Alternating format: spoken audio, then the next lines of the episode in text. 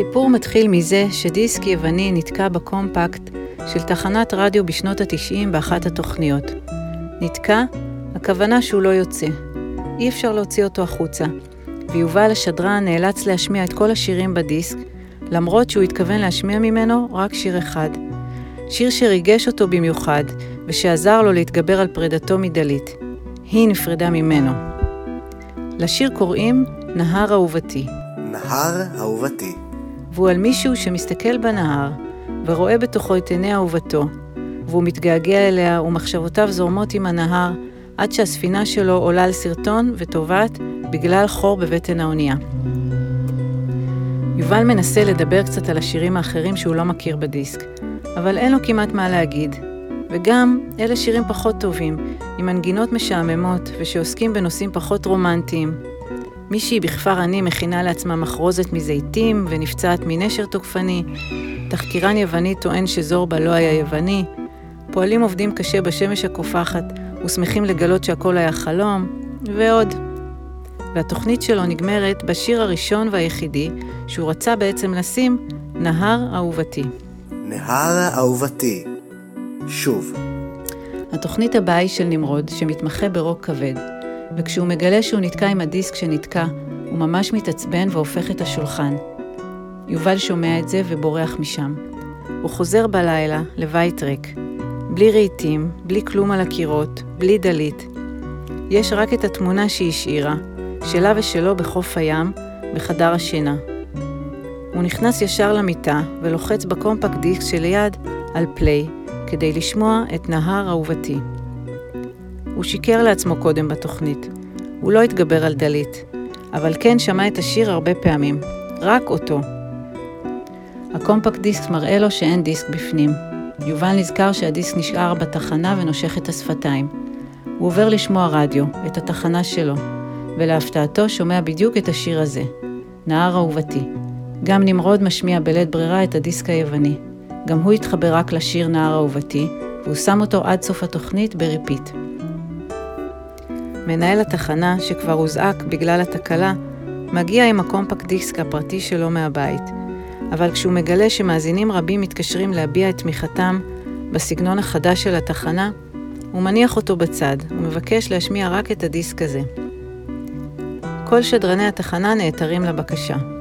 אין קונים לשירים האחרים. כמו זה על השרשרת האכילה שמביאה למפלתה של הצעירה הענייה מהכפר, או ההוא עם הפועלים הנוחרים. ובמהרה השיר היחיד שהתחנה משמיעה הוא נהר אהובתי. נהר אהובתי. נהר אהובתי. נהר אהובתי. נהר אהובתי. נהר אהובתי. נהר אהובתי. נהר אהובתי. נהר אהובתי. נהר אהובתי.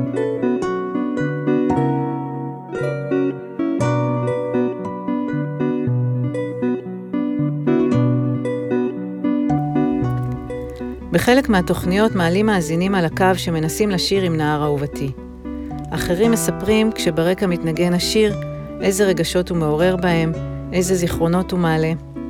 מישהו מספר שבעקבות השיר הוא חידש את הקשר עם האקסיט המיתולוגית, בזמן שהשיר התנגן ברדיו שלו, והיא ענתה ונענתה לו בהתרגשות כשהשיר מתנגן גם ברדיו שלה. בכלל, נדמה שעוד ועוד מאזיני רדיו עוברים לשמוע את התחנה. הרייטינג שלה עולה מדי יום. אפילו צרכני בידור ותרבות שלא נוהגים להאזין לרדיו, מתחילים להקשיב לתחנה ולשיר, שבעצם אחד הם. באחת מתוכניות האירוח של התחנה, ירון לונדון, שנמנה על מאזיניה הטריים והאדוקים של התחנה, נדרש לסוגיה וטוען שבזמנים המטורפים האלה, כשהכל משתנה מסביב בעולם, באמריקה, במזרח התיכון, בישראל, בין גברים ונשים, בחיים בכלל, אנשים מחפשים יציבות. איזה דבר שיישאר בשבילם, שתמיד יהיה להם אותו, לא משנה מה יקרה. ואת זה הם מוצאים בתחנה ובשיר היפהפה על הספינה הטובעת מגעגועים.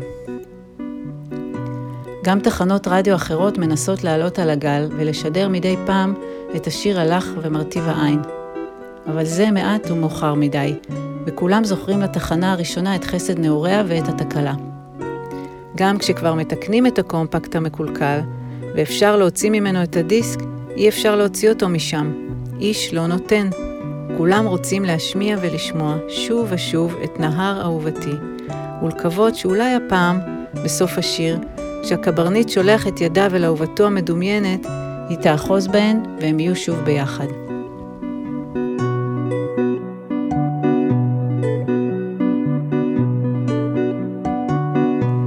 לקראת התוכנית הדו-חודשית למה התכוון המשורר, יובל, השדרן שפתח את פסטיבל ההשמעות, מחליט ליצור קשר עם זמר השיר.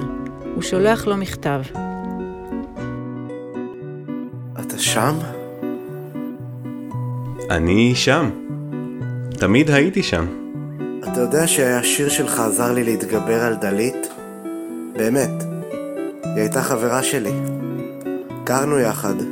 עכשיו אני גר לבד, אבל אני לא מתגעגע אליה יותר.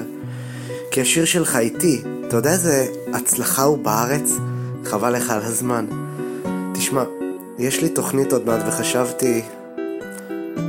אולי אתה מוכן להתראיין לתוכנית שלי ולספר עליו? הנער אהובתי, מה אתה אומר? בטח, בטח אני אומר. אני אומר שתבוא לפה, תהיה האורח שלי, תבוא לבית שלי ואני אספר לך הכל. תשדר את התוכנית שלך מהבית שלי, כן? רגע, רגע, רגע, לא, לא, לא. אני יודע, נשדר אותה מהנהר האמיתי של נהר אהובתי. אני אקח אותך אליו. יובל טס ליוון, לוקח מונית משדה התעופה, ופוגש את הזמר לקראת הערב במזח, על גדת הנהר ששימש השראה לנהר אהובתי. שלום מיוונית. שלום ביוונית, שלום ביוונית. יובל עולה על היאכטה של הזמר, ומופתע לגלות שם תזמורת צוענים קטנה, שמנגנת לכבודו ולכבוד התוכנית את נהר אהובתי. התוכנית מתחילה. אוקיי. אז מאיפה בא לך הרעיון לשיר הזה? איך הוא נולד? כמו תינוק? אה... הייתי בקשר רומנטי, חזק, סוער, עם אישה בלתי רגילה. וכשהיא הודיעה לי שהיא עוזבת, זה שבר לי את הלב. הרגשתי כמו קפטן שאיבד את הספינה שלו. יובל נזכר בדלית ושואל אם ליבו עדיין שבור. ולבך עדיין שבור? מתי הוא ישוב לחפש אהבה? לא, לא, לא, אנחנו ביחד. חזרנו להיות ביחד. היא התחרטה וחזרה אליי אחרי יומיים. בסוף הנהר היא מחכה לי. אנחנו מתחתנים, היום, עוד כמה דקות ממש. החופה תהיה על גדת הנהר. הנה, תסתכל. יובל לא מאמין לו, אבל הזמר נותן ליובל משקפת, ויובל מסתכל ורואה בקצה הנהר אנשים רבים לבושים בבגדים חגיגיים וכלה בשמלה לבנה. יובל נפעם מהיופי שלה, של הסיפור, של יוון כולה שמסביב. השמיים נקיים והכוכבים זוהרים, המים כמעט שקופים, ועם זאת מסתוריים. פתאום יובל שואל בהתרגשות, פה זה קרה? מה? פה קיבלת את ההשראה לשיר? פה ראית את עיניה? יובל מסתובב אליו בחדות, מאבד את שיווי משקלו ונופל לתוך המים העמוקים. בזמן שהוא שוקע אל תחתית הנהר, התזמורת ממשיכה לנגן מעליו את נהר אהובתי, ויובל רואה בעיני רוחו את עיני האהובה. לא של דלית אהובתו, של זו מהשיר. למעשה, הזדהותו כה עמוקה, שהוא מרשה לעצמו לנהוג כמו הקברניט, גיבור השיר, ולשלוח אליה את היד בערגה. אבל ידו נוגעת בשלד אישה. אישה ששיר חייה באמצע נפסק, ובמקביל לנצח ינוגן.